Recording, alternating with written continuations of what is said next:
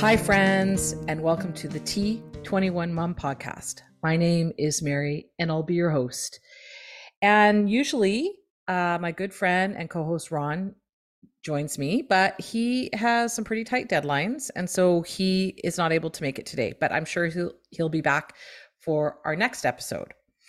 And this week it's episode 84, and we are talking to Sarah Peralta of the Down Syndrome Resource Foundation, also known as the DSRF.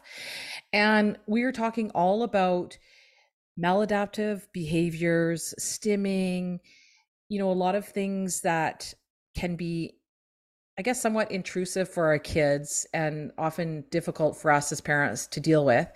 And she gives us some strategies and some suggestions around that. It's a great episode. So listen in. Today on the T21 Mom podcast, I'm talking with Sarah Peralta from our favorite place, the Down Syndrome Resource Foundation, for short, the DSRF. Welcome, Sarah. Hi, thank you so much for having me. I'm very happy to be here today. Oh, I'm so glad that you were able to come today. I know we had a little bit of scheduling difficulties, but we finally have been able to make it work, so which is yes. awesome. yeah. So we love the DSRF and we talk about it a lot on the show. But can you tell us a little bit about you and your role at the DSRF? For sure. Yeah. So I am a board certified behavior analyst. Um, and I am the person responsible for providing behavior support at the DSRF, which is a, a brand new department. Mm-hmm. Um, I started in February of 2022, just this year. Um, so it's it yeah, it's a brand new department, but I'm very excited to be here and to to provide support to individuals who often don't get that behavior support. Right. I think that there's a lot of emphasis on speech support and, and OT support. Um, but sometimes, right, there's so many misconceptions around Down syndrome and how, you know, sometimes children with Down syndrome don't engage in um, challenging behaviors or, you know, they're happy go lucky all the time. And we don't need this type of stuff, right? Which that's not always the case. We all have bad days, uh, right? And, and we all engage in challenging behaviors. Mm-hmm. And, and it's a very big misconception that children with Down syndrome are always happy, right? Mm-hmm. That, that's not that's not the case for anyone. Um, so yeah, so I'm I'm very happy to to be able to provide support to to these families. And I mean, for for myself, this this is where I started in the field of mm-hmm. behavior support. It was my my first job at the DSRF. so I'm I'm you know I just feel like it's it's a full circle. I'm I'm happy to be back yeah wonderful well yeah. i think it's something that's very needed in our community and like you said like they our kids often don't get that support right. because also it's hard to find people who specialize in dealing with our kids like in down syndrome in particular and dealing with uh, sometimes challenging behaviors that you know we're trying to work on so as you know ainsley has the dual diagnosis of Down syndrome and off and autism. And I often hear in our little sub community how different our kids are to those with just Down syndrome. And I was hoping today that we can talk a little bit about some of the various and often challenging issues when dealing with autism in our kids with Down syndrome. Right. So Ainsley was about five and a half when she got her official diagnosis, and she's nine, almost 10 now. Yeah. And we waited for an entire year to get that diagnosis. And I think for those who are going he, like here in the lower mainland, I think it's longer if you're going through the public right. system, like two, maybe even three years, which is so yeah, terrible. a long wait list. Yeah. And, you know, early intervention is so key. And when your colleague, Dr. Susan Fawcett, was on uh, previously, she discussed that diagnosing autism in our kids is often challenging. And so, like, what age in our kids is do kids typically get an autism diagnosis? Because I know in the typical population, it can be very young, like 18 right. months or yeah. two years, but it seems to be a little bit later in our kids with Down syndrome. Right. Yeah. So typically, uh, for children on the autism spectrum, they will receive a diagnosis as toddlers, like like you said, right? Sometimes mm-hmm. even 18 months old, very very young. Um, sometimes before the age of two. So autism is a spectrum, though. So this may be different for every single individual. For children with Down syndrome, an autism diagnosis will often come much later on because of something called diagnostic overshadowing. So this is when certain behaviors are attributed to a primary diagnosis without acknowledging other factors or other concerns, right? Mm-hmm. So, for example, a parent may talk to their doctor about their child's behaviors, and the doctor may attribute those behaviors to Down syndrome, right? Even though these behaviors may also be observed in children with autism. So uh, recently, the American Academy of Pedi- Pediatrics has provided new health um, healthcare guidelines for individuals with Down syndrome. I don't, I'm not sure if you're aware of this. Mm-hmm. Um, mm-hmm. it is now being suggested that children with Down syndrome be assessed even even earlier for for autism. Right, that we should um, look at it as you know this child could potentially have autism instead of saying well we will look we will see let's, let's okay. take a look at it in a few years right so um yeah it's definitely something that is not um see, taken as uh, seriously i think mm-hmm. for parents because um, you know parents will bring their their challenges to the doctor and then and it automatically gets um, attributed to this is Down syndrome. Mm-hmm. This is mm-hmm. what Down syndrome is, right? Which is obviously challenging um, for for parents to not be heard. I think, right? Exactly. So, yeah. So, yeah. what age, like roughly, do our kids tend to get diagnosed? I think that it happens much later on I, I would say probably after they start kindergarten. This is something that I'm still learning about. Mm-hmm. I I think that this is one of the things that I learned when I started working at the DSRF is that children with Down syndrome often don't get that dual diagnosis until after they have been through kindergarten at least mm-hmm. right it's very rare that that child will receive that diagnosis um, and you know you were mentioning early intervention later on right those mm-hmm. er, those early years they're critical for teaching new new skills not even just to to the children but to the parents as, as well right in mm-hmm. navigating this this new world so um yeah it's it's unfortunate that it, it often happens that that diagnosis, that dual diagnosis, will not come until probably after the, child has started um, school, right? And by then we've we've lost significant amount of time where we could have been providing early intervention as well. Mm-hmm.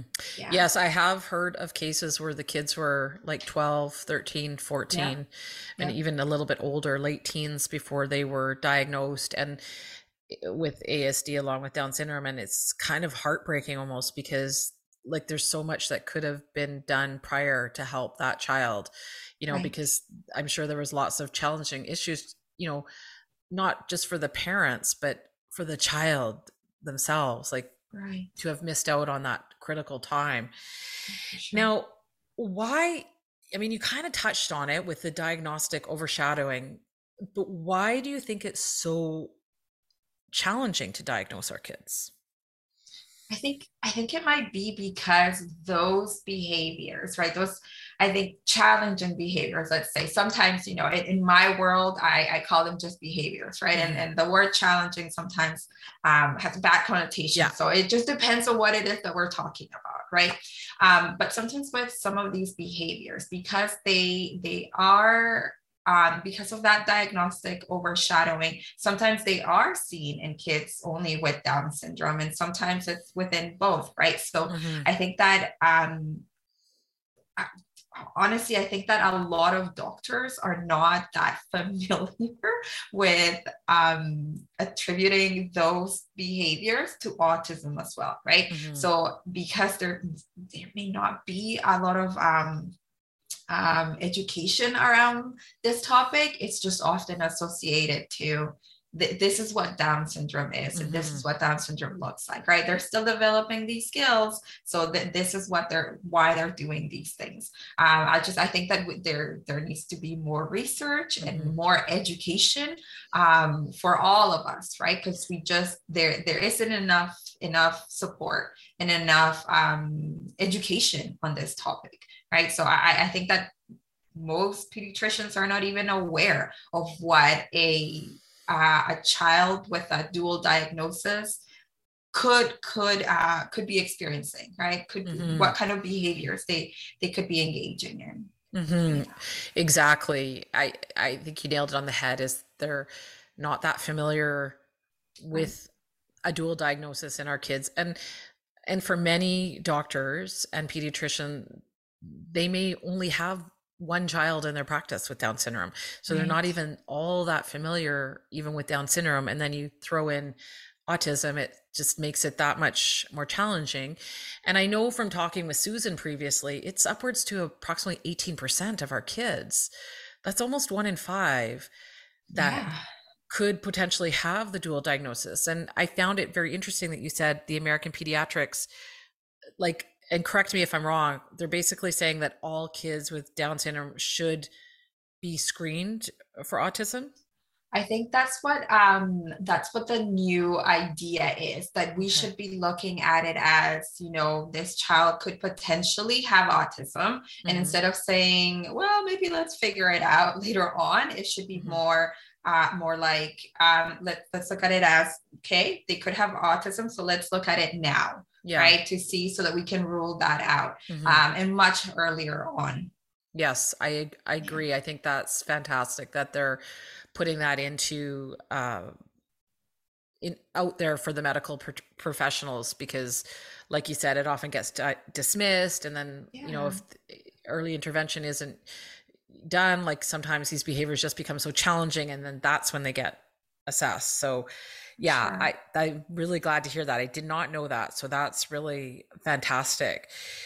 Now i'm in like a lot of different down syndrome forums and something i re- i read about a lot are about our kids who have the dual diagnosis who have the maladaptive behaviors such as being distra- disruptive destructive and aggressive behaviors. I mean i have read numerous times that people have had to replace their TVs on multiple occasions as their child keeps throwing things at it. So, how do parents best understand these behaviors and how do we support our children? But I also think the biggest question is how do we stop or prevent these behaviors? I know that's yeah. a lot of questions there. no, I like this topic. I, you know, behavior is my stuff. And, and, and I think that um, this is an, an area, of course, where um, you know there are big misconceptions like we said earlier right? That um, I, I feel like often when i when i go to schools i hear either these two things. Uh, so it's either you know the child is happy they don't engage in problem behavior right? So there's that or the child is lazy or stubborn right? And it's often um, it, it's it's it's it's a negative way of presenting an individual right um, we all engage in behaviors that are mm-hmm. problematic we all do um, mm-hmm. some of our behaviors are just more obvious than, than others right so i think that one of the ways that i look at behavior um, is that behavior can be a, um, behavior serves a function, right? So there, there are reasons why we engage in, in behavior. So sometimes it might be because we want things, right? It might be because we're trying to um, escape those aversive things in our environment, mm-hmm. right? Um, it might be because um, we want attention, that social attention from mm-hmm. other people as well, right? Which as humans, this is who we are. We all crave those types of things.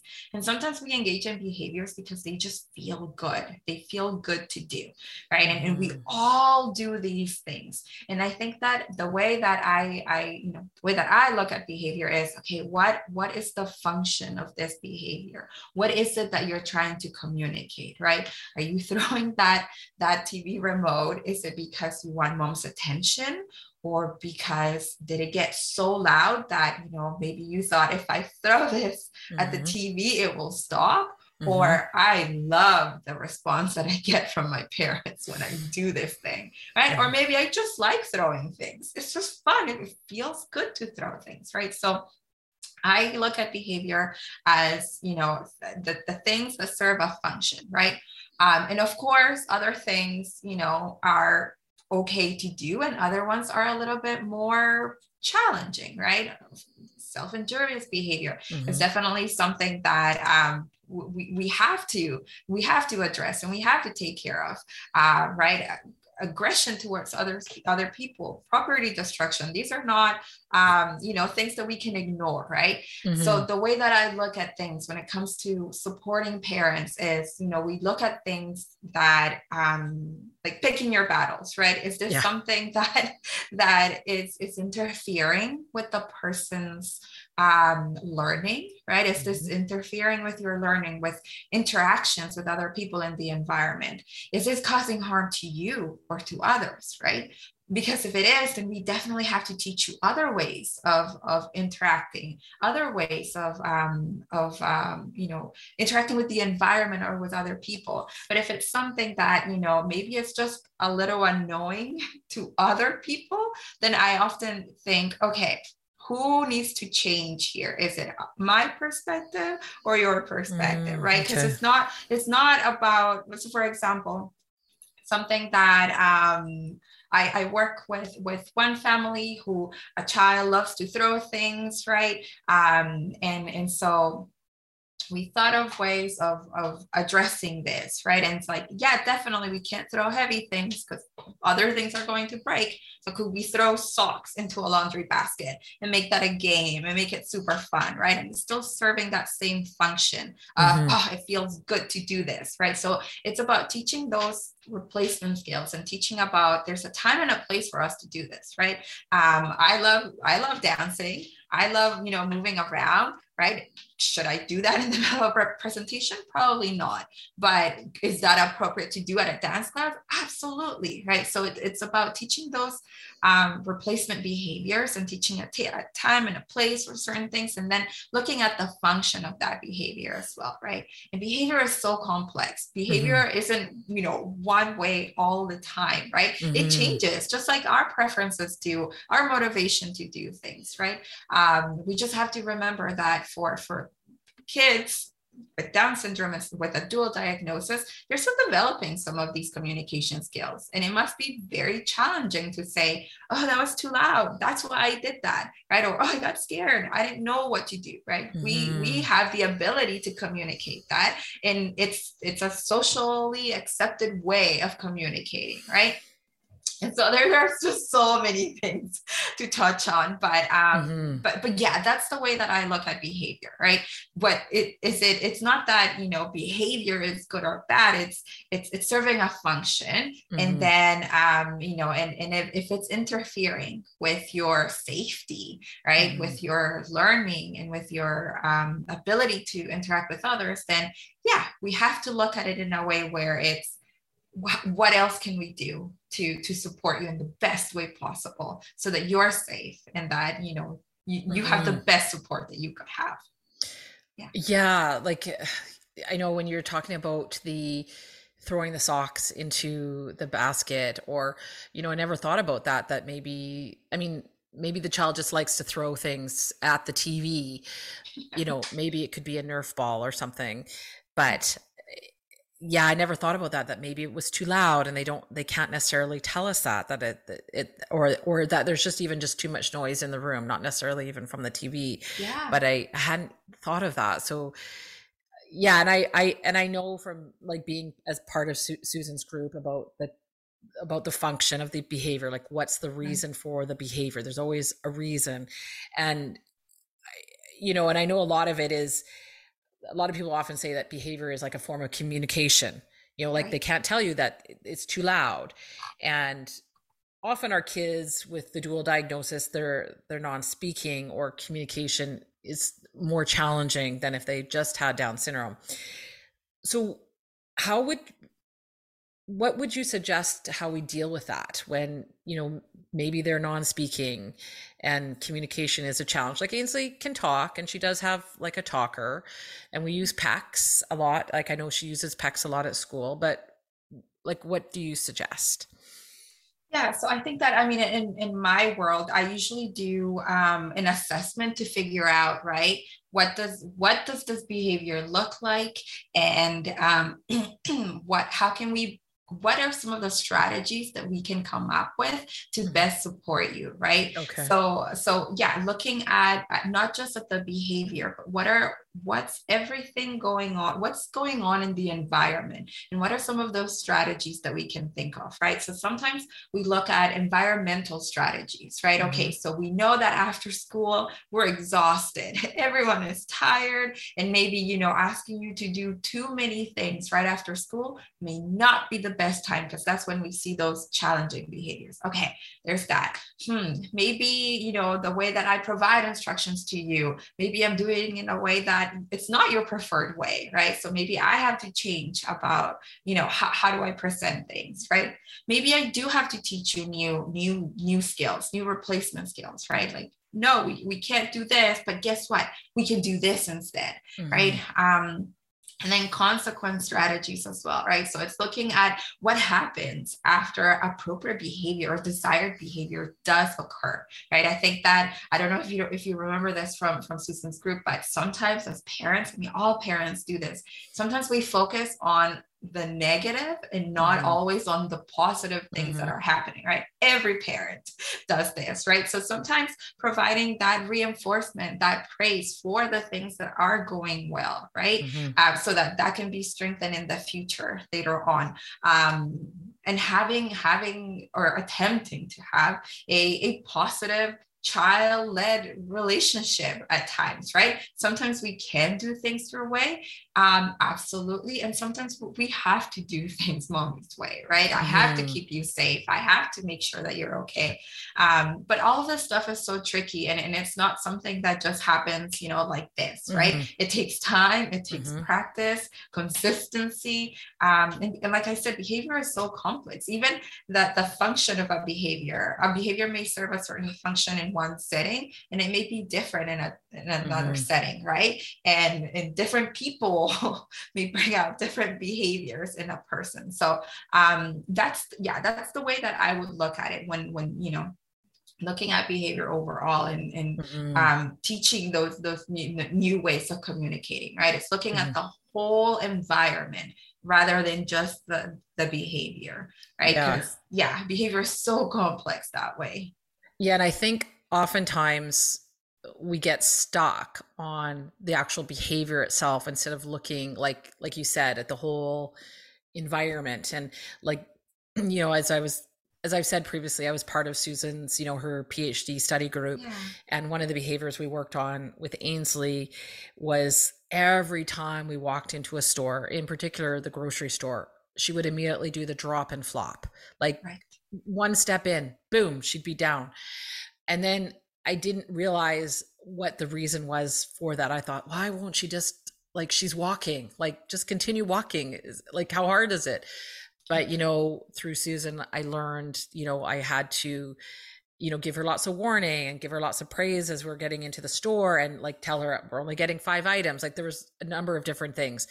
And you know, once I started working on that, it changed dramatically. Like right. I, you know, and I was even skeptical that it was going to work, right? yeah, I've told Susan that, right? Yeah. But I, it did. So, you know, and I was really thankful for that because, and we all know about the dreaded drop and flop, like when it right. occurs, they become like a limp noodle. It's almost impossible to pick them up. And, you know, and Ainsley, she's a bigger girl, like she's at 90 pounds now. So I mean, thankfully, it doesn't happen very often. So anymore. Yeah, yeah. So thank goodness yeah but and i totally understand and i feel for parents for the the different challenges that they have with various behaviors whatever they may be but like you said yeah. it, behavior is complex yeah now one thing that i i'm really curious about is like you know can we talk about stimming because right. you know and i didn't really realize what stimming or the word stim meant. I kept seeing this word. I'm going, what does that mean? Uh, until obviously I got involved in the autism world. And in my opinion, I feel that most people, and you kind of touched on it earlier, that we all do some sort of stimming like we play with a pen or you know we we bounce our knee up and down or maybe we like to play with like fidget spinners or or whatever but often with our kids with the dual diagnosis it can be quite all consuming you know one mom wrote that her son listens to music and walks in a circle for 7 hours or more a day can you explain like what stimming is and why our kids do it Sure. Yeah, this is a very interesting topic. Um, so, stimming is usually behaviors that help a person self regulate or might help them feel calm right? So in my world, I call this self-stimulatory behavior, right? It's things that make us feel good. Mm-hmm. Um, and we all do, we all do these things, like you said. So for example, when I'm nervous, I might go for a run, or I might, um, you know, I know that when I'm presenting, I might have a hair tie on my wrist and I just play with that, right? And um, and for kids on the spectrum, it might just be, it look a little bit different, right? It might be loud vocalizations, rocking back and forth, jumping, repetitive movements with items, right? Maybe flicking a pen back and forth. And the thing is that um, we it's important to note that what might look like self-stimulatory behavior sometimes might serve a, a, another function as well right? So it always goes back to those functions of behavior. It might feel good for sure and it might look that way um, but it's not always self-regulation um, as well. Uh, sometimes an individual may engage in these behaviors because there's too much going on in the environment and they're trying to like we said, right? Escape that. Mm-hmm. Or maybe they want that social response from other people. Or maybe they're trying to communicate, I really want that thing that you have. So I'm going to do this other thing. Yeah. Right. Uh, or sometimes it's a combination of all of these things. Right. So sometimes self, um, that, that those stimming types of behaviors, they don't always serve that function of automatic reinforcement. It feels good. Sometimes it is because of other functions as well. But I do think that one thing to, to that, that we should all be mindful of is that we all do it, right? We all mm-hmm. do things that help us feel better. And I think that sometimes um, trying to eliminate some of these behaviors, right, may, co- may cause more harm than than than good right so sometimes as a behavior um, analyst i often think about you know yes okay why is this person engaging in these behaviors but okay is it interfering with mm with your learning and all of that stuff, right? And if it's not, do we have to touch it? Do we have to go there? Right? Mm. Do we mm. have to remove this thing that helps you? Right? Um, it's we all have our little quirks and we all do certain things. Just our some of our behaviors are just more socially acceptable, right? And I think that um, I, you know, part of the work that I do is taking into consideration your diversity, right? Mm-hmm. Um, it, I think that we um, uh, we often look at behavior as good or bad, appropriate, not appropriate, and and it's it's not that way for mm-hmm. for you know kids with down syndrome and autism right? It it's sometimes a behavior um p- people engage in behaviors for a specific reason and it might be because it, it feels good. And and who are we to say hey you need to stop mm-hmm. rocking back and forth right? Um is it appropriate to do it in the middle of the street? Absolutely not. Your safety is at risk right? Is it okay to do it in your room when you're having calm down time, uh, right? It's it's about choosing those those um those those bad i wouldn't even call it a battle in yeah. that case just ch- choosing you know what what is it worth it is it, is yeah. it worth taking away that thing that feels good for you is it interfering with anything in your life is it preventing you from having you know the best life that you could have and if that is the case then we do look at okay what are some of what are some other behaviors that we could teach you right so mm-hmm. maybe mm-hmm. um i think what was the son doing um he, singing, walks in singing, circles like seven hours a, a, day and listens right. to music yeah right so something like that right i mean i of course i can't really comment on that specific thing right just as an example um right is it would it be the worst thing for a person to do this for short periods of time? No but is it interfering with your you know ability to to go to school or to hang out with your family? Or is your family able to go and do things? Uh, right? We have to look at at everything that's that's going on which is tricky right? It's it's not it's not always so simple. Um mm. but but yeah that's the way that i would look at at these types of behaviors Okay. stimming behaviors. Yeah. Yeah. And I mean, I understand the need uh, for our kids to stim. And I mean, Ainsley has a lot of mouth sensory. Like she li- loves to, like, lately it's been chewing on a sock or I had one of these rubber exercise bands and she's like flapping that against her face. Like I don't know like how that feels good, but regardless, you know, yeah. and you know, and then we have one of those little um popper thingies and she seems to like that but she's likes to tap against her face and she's always been like that. And you know and really in the grand scheme of things it's not that big of a deal and for the most part doesn't interfere. Like when we get out of the car she just hands it to me. And so she's okay with that. But like for other kids or you know like for example the the woman whose son walks in a circle for 7 hours a day yeah. like is there a way to redirect reduce or even replace a stim? yeah for, for, sure i mean so so here's the thing right again i, I would look into is is this interfering I, I, I think that's my my my starting point always mm-hmm. right is this interfering with with your learning and interactions and all of that, right? And if it is, or if it's, let's say it's causing some harm, right? Maybe we are mouthing things too much and now it's getting really red and we're scared that, you know, it, it might become infected or something like mm-hmm. that, right? So absolutely, we can look at, I love, I love brainstorming ideas with families. So all the things that we could potentially do to sort of teach a new skill or replace that that you know that behavior that still serves that same function right so maybe mm, maybe okay. it just feels good to chew on those things it's just mm. you know mm-hmm. it's the best the best thing it's the best way for me to feel calm or i feel happy when i do this right but maybe i can use something else mm-hmm. that won't won't you know make me break out or something or you know yeah. cause an infection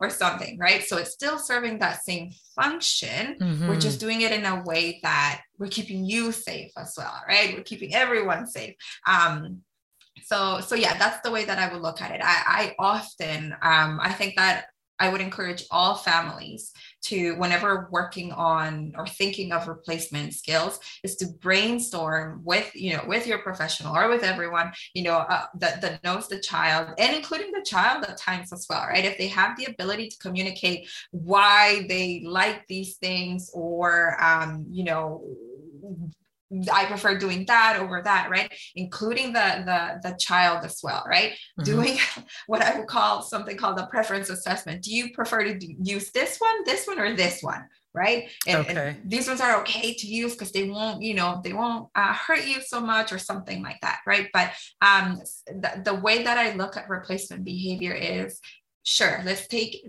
that behavior or that item um, but let's make sure that it still serves that same function for you right okay. so that we're not taking away that thing that helps you feel good right none of us would like that if somebody mm-hmm. said to me Sarah, you can't do that anymore. You, right. You know, you you shouldn't do that. Right. And if it's not harming anyone, that's the thing, right? If it's not yeah. harming me or other, right? If somebody said to me, you can't do that anymore, I too would probably engage in challenging behavior. Mm-hmm. I'd probably get mad and annoyed at people, right? Um, and I feel like that's something that I, I try to keep in mind always when mm-hmm. replacing mm-hmm. behaviors, right?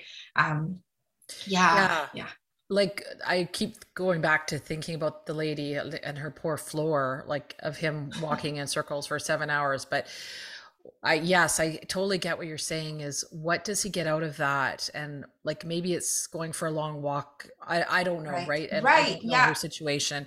Yeah. But yeah, because I think she could really benefit from speaking to like a professional like you. That there must be something that can replace that behavior because for that length of time each day, it obviously interferes with his right. life and learning and and engaging with others. And I think it would be so trying uh, for the parents and the other people in the family like dealing with that behavior like it's not bad like it's not destructive but it's not i don't personally think it's like a good behavior either because it's like for such a length of time you know i I, I feel that would be really difficult but yes you're right always going back to the function like i have to remember that like what's what are they getting out of that so yeah good to good to note now I know our kids really thrive on routine. Like well before I knew Ainsley had autism, I was always very good about keeping pretty much the same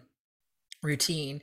But I know often with our kids with the dual diagnosis, this routine can become very rigid and schedule oriented. Things need to be in the same place. Like, for example, one woman said it came right down to where the furniture was. Like, that she one day, I think, moved a chair or changed it up a little bit and her her daughter like had a like a total meltdown like was freaking out i think was the word she used and and another mom said her child got really upset when she took a different route to school thinking her child wouldn't even notice. So what do you what advice do you give to parents for dealing with this? Because it like sometimes you just can't adhere to the routine. Things right. happen or or what. Like so what do parents do yeah. Um, so, uh, and I think that this is so common and it's definitely tricky, right? Because mm-hmm. it's those unexpected changes in the environment that you can't plan for. I think that sometimes um, parents are really good at planning for things, right? For the week, this is what we're going to do, and this is what it's going to look like. And then there's a change in the routine, and and you know, child doesn't like that, and suddenly you don't know what to do about that, right? Which how how would you have prepared for that unexpected mm-hmm. event, right? It it just happened. Um, so th- what I would like to start by saying that yeah, this is definitely tricky, and this is definitely something that we we see often, right? And in in in the autism world, right? There's a there we have um there is some rigidity and there is some um challenges with like being flexible right so i think that one of the things that i do in the beginning um, for for teaching uh, families and teaching children to to be a little bit more flexible is to uh, sometimes for parents to to to give in and provide that that you know that um, assurance of oh I hear you. This is hard for you right? Like validating those mm-hmm. feelings. I can see that oh yeah there was a change today and we had to do something completely different right? Um, and then honoring that request for something else right sometimes we do have to do that and that's okay it's okay to to be flexible for us too, right? Mm-hmm. So sometimes it's, I think that we focus a lot. Um, I think all parents do this on you have to do things my way, mm-hmm. right? And sometimes we have to remember that, you know, sometimes it's okay to do things the other the, the other person's way right? So sometimes we can do that but it's also important for children to learn. Sometimes we don't have the option of mm-hmm. doing that. Sometimes we do have to do things a certain way right? And so there there are there are ways of teaching these things. Um, but I, I, think that again looking at why we have a difficult time with that right? What is it about um, changing this that makes you um, act a certain way right? So it's not just that this is what we do and this is how it works for every child right? This is going to vary for for every every kid. But i think that just you know as a, a general recommendation is that sometimes it is okay to to give in right? Mm-hmm. And sometimes if there's safety involved, then no, there sorry, there's no option, right? Right. You cannot do that. Um, yeah. So, but I, I would also say gradually introducing disappointment, mm-hmm. right? Like uh, teaching, oh yeah, let's practice this. Um, how would we, you know, respond to this um, if this happened, right? Um, sometimes practicing specific things during times when parents are regulated mm-hmm. is also mm-hmm. really important right because i i know how i am right after a long day of work and you know if my child is asking for stuff and my patience bucket is empty i'm most likely not going to be able to be mm-hmm. the best coolest calm down mom in that moment right so i, I also think about okay what else can can i do to um to help the situation mm-hmm. and so mm-hmm. practicing skills during times when everyone is regulated um, can be can be the most effective right if we try to practice things when we're all of us are not feeling the best then it's going to be more challenging for anyone to be able to communicate in the best way that they could Yes, that's excellent advice. I hadn't really ever thought of it that way, you know, that we as the parent also have to be in a good space like to then expect these things for our ch- our children. So yeah, that makes total sense. And I remember like several times uh, Susan said it's it's not rocket science, but like because I I remember thinking going, yeah, like it just makes so much common sense but we often don't think that you know don't even think that. We just think we have to do it this way. And you know and like you said we've had a long day or feeling rushed or yeah. that's not going to help the situation. Like right. we have to be in the proper mindset to to help our kids at this point too. And i mean i know you're not a medical doctor but are there like are you aware of like are there different medications that can help our kids with some of these challenging behaviors I think, yeah, like you said, right? I my my area of expertise is behavior um, behavior support. So I think that when it comes to medications and just discussing all of this, um, I think that you know I always encourage parents talk to your doctor because they will have the most up to date mm-hmm. information mm-hmm. and all of the things that they um, that that would be that would be best. I think that there, you know, if if there are sudden changes in in behaviors um, and you know maybe you're saying hey this wasn't happening this week but out of nowhere this this has you know intensified. And you know it's, there's just a lot going on. I think that definitely talking to doctors uh, about the sudden change in in routines is important so that they can rule out any medical concerns mm, right? okay. that's always that's always the first step. Um and and because it might be oh maybe there's an ear infection. Maybe mm. the, the reason why they're throwing things at you is because they're trying to communicate I'm in pain, mm-hmm. right? And so always, always connecting with um, with a, a, a, a, medical professional is it's always the first step to rule out any other stuff. Yeah. Um, yeah.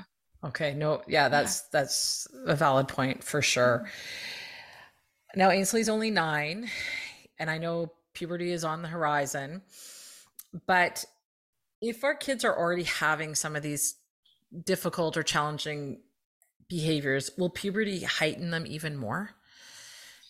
I think that this this again this would be different for each individual. I think mm-hmm. puberty and adolescence is just difficult for everyone, right? Yeah. I mean, I think back, um, you know, me being a teenager and just different changes and so much going on. So we already know that it's going to be tricky for, for every person.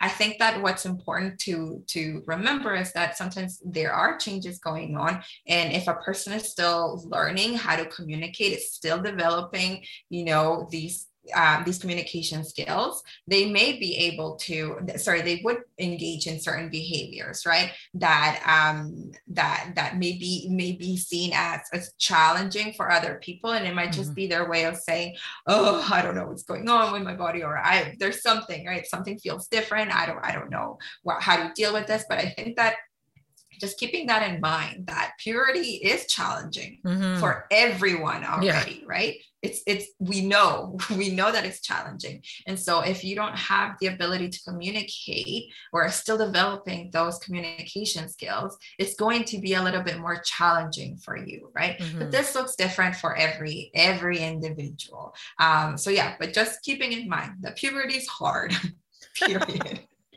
yeah. yeah. yeah. I know. yeah. And I, I was also going to say as mm-hmm. well, right, that there there are people who, um, depending on what what it is that are you know those challenges. Um, so, for example, at the DSRF, we have um, a se- sexual health educator, right? Mm-hmm. So, look for individuals who have um, who have experience in in that area, right? Providing support during that specific time of, of a person's life, right? They would be able to help you navigate with puberty and all of that stuff mm-hmm. right so so yeah that's just one recommendation that i would give Yes, and that's Andrea Lee. Andrea Lee. Yeah, so. Andrea, she's, she's awesome. Yeah, yeah, yeah. We did do an episode on puberty with her a oh, while great, back. Great, yeah. yeah, great. So, what do you feel are parents' best strategies for dealing with maladaptive behaviors? I know you kind of touched on it before, like again, like looking what's the function of the behavior, but I mean, if you can just give like a little snapshot yeah. or mm-hmm. like what do you think would be the best thing for parents to do? Yeah. Okay. So I I um I have I have two things, two things okay. that I suggest to parents, um, just general things that may help, right? So one of the things that I always suggest is mental care, mental health care for mm-hmm. moms and dads, right? So we can, we can't help our little ones if we are having a hard time or it's more difficult to help you know our family if we're having a hard time. So um, you know make sure that moms and dads you're taking care of yourselves too right? Make sure that you're mm-hmm. taking the time to eat a warm meal and, right? And do your favorite hobby. Um, ask for help when needed right? So that's the one thing that i always make sure that we look for. It's, it's your mental health um, being taken care of too, right? Um, so there's that. And then another thing that I would suggest to, to any family is to create an environment where there are opportunities for fun right? So it doesn't always have to be, we need to teach you this and you need to go to this class and that class and this class, and then you have to do that, right? And we have to mm-hmm. work on those goals that Sarah said that we need to do and, and our and that's our SLP and our OT. creating opportunities where you know even if it's just five minutes of child-led fun, right? You mm-hmm. love throwing socks up and down. Let's do that. I'll join in the fun. I will stim with you too. And look, we're both having fun and I'm interacting with you. And you can tell that I'm here and I'm present, right? Um, so interact with your child in a child-led way without any demands just fun for five minutes that's the, the number one thing that i always recommend to all the families i work with have fun because I think that sometimes we forget to to do that because um, we're so busy with so many other things and we have so many goals of you know all the things that we need to do. But um, scheduling fun is is also good for that parent child relationship. Mm-hmm. Uh, yeah, one hundred percent. Because I know, uh, yeah, I hadn't really thought of it that way and because I know it's like some days it's just it's just so hard.